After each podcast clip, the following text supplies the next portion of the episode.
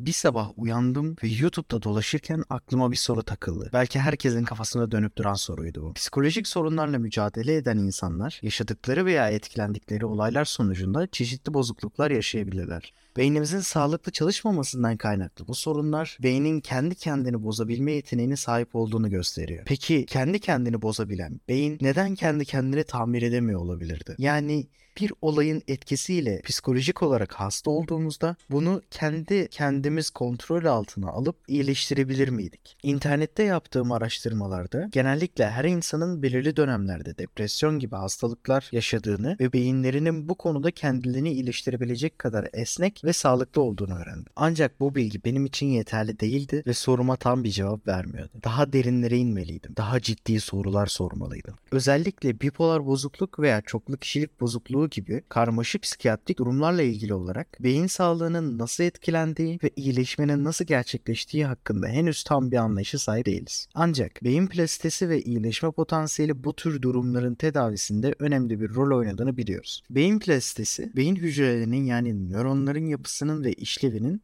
deneyimler, öğrenme ve çevresel etkiler gibi faktörlere bağlı olarak değişebilme yeteneğidir. Yapısal plastisite ve işlevsel plastisite olarak ikiye ayrılır. Bu beyin plastisi denen şey özellikle çocukluk dönemlerinde yani psikolojik sıkıntıların en çok çıkma ihtimalinin olduğu dönemlerde diğer dönemlerimize göre daha etkin bir rol oynuyor. Psikolojik sıkıntılarda da iyileşme sürecinde de bu beyin plastisi önemli bir rol oynuyor. Peki gelin bakalım bipolar bozuklukta nasıl kendimizi iyileştirebileceğimizin sırrına. Bipolar bozukluk manik ve depresif epizotlar arasında enerji seviyelerinin değiştiği bir durumdur. Bu hastalığa sahip insanlar ilaçlar aracılığıyla enerjilerini düzenleyip ruh hallerini dengelemeye çalışırlar. Yani ilaçların temel sebebi budur. Bu hastalıkta psikoterapistlerin görevi ise kişinin yaşam tarzında değişiklik yapmasına yardımcı olmaktır. Bunlar düzenli uyku, sağlıklı beslenme, düzenli egzersiz, stres yönetimi ve destekleyici ilişkiler kurmak gibi adımları içerir. Yani bipolar bozukluğun temelinde iyileşme süreci kişinin kendi beyninde gerçekleşir. Ancak yine de bir uzmana danışmanızı öneririm. Şimdi ikinci bölüme geçelim. Peki çoklu kişilik bozukluğunda kendi kendimizi nasıl iyileştirebiliriz?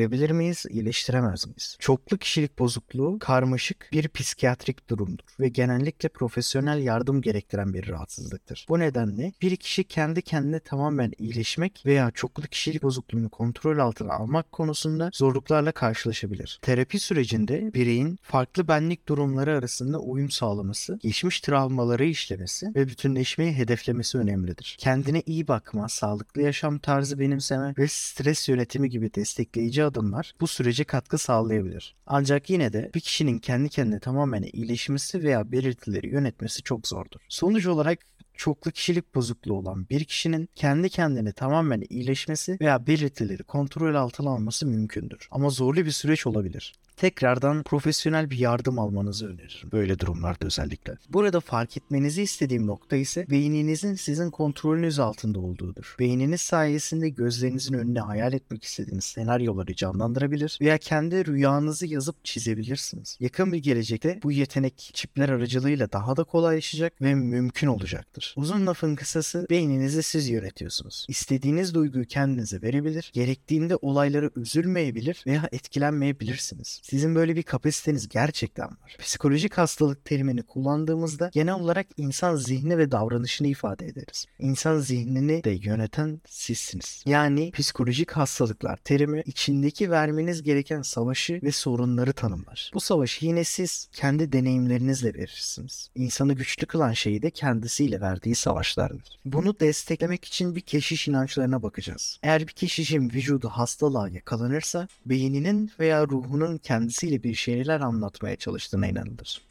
Hasta olan insanlar toksik ilişkilerden uzaklaşmalı ve içlerindeki karanlık veya kötülük olarak adlandırabileceğimiz olumsuz enerjiyi çıkarmalıdırlar. Bu bir başkasına anlatılmamış bir şey olabilir veya içimizde kalan bir ukde olabilir. Bazı keşişler bazı hastalıkların sebebini içimizdeki kötü enerjiye bağlarlar. Bu doğru mu yanlış mı bilmiyorum ancak insanların üzüldüğünde hastalanabileceği bir gerçektir. Evet. Artık buna doğru diyeceğim galiba bizi üzen bir olay yaşadığımızda vücudumuzda gerçekten değişiklikler meydana gelebilir ve bağışıklık sistemimiz zayıflayabilir. Bu nedenle psikolojik olarak iyi olmak için sağlıklı bir ruh hali önemlidir. Son olarak beynimizin kendini tamir etme kapasitesi ve psikolojik hastalıklarla nasıl mücadele ettiği konusunda halen çok şey öğrenmemiz gerekiyor. Ancak şu anda bile beynin plastisitesi ve iyileşme potansiyeli psikolojik rahatsızların tedavisinde büyük bir önem taşıyor. Kendimize iyi bakarak, terapi ve destek almaya dikkat ederek, sağlıklı bir yaşam tarzı benimseyerek ve gerektiğinde profesyonel yardım arayarak beynimizi iyileştirme ve sağlıklı bir ruh hali elde etme şansına sahibiz. Unutmayalım, her insanın yaşamında zorluklar olabilir ve ruh halimiz değişebilir. Önemli olan bu zorluklara başa çıkmak ve kendimize iyi bakmak ve bunun için elimizden geleni yapmaktır. Hayatımızdaki iyilik, sağlık ve mutluluğu yakalamak için kendimize iyi davranmalı, bazen destek aramalı, bazen de kendi kendimize iyileşme yolunda adımlar atmalıyız. Evet dostlarım, söyleyeceklerim bu kadar. Bugünkü podcast'imizin konusu tam olarak sizlerdiniz, beyinlerinizdi. Beni dinlediğiniz için teşekkür ederim. Bilgili kalın dostlarım.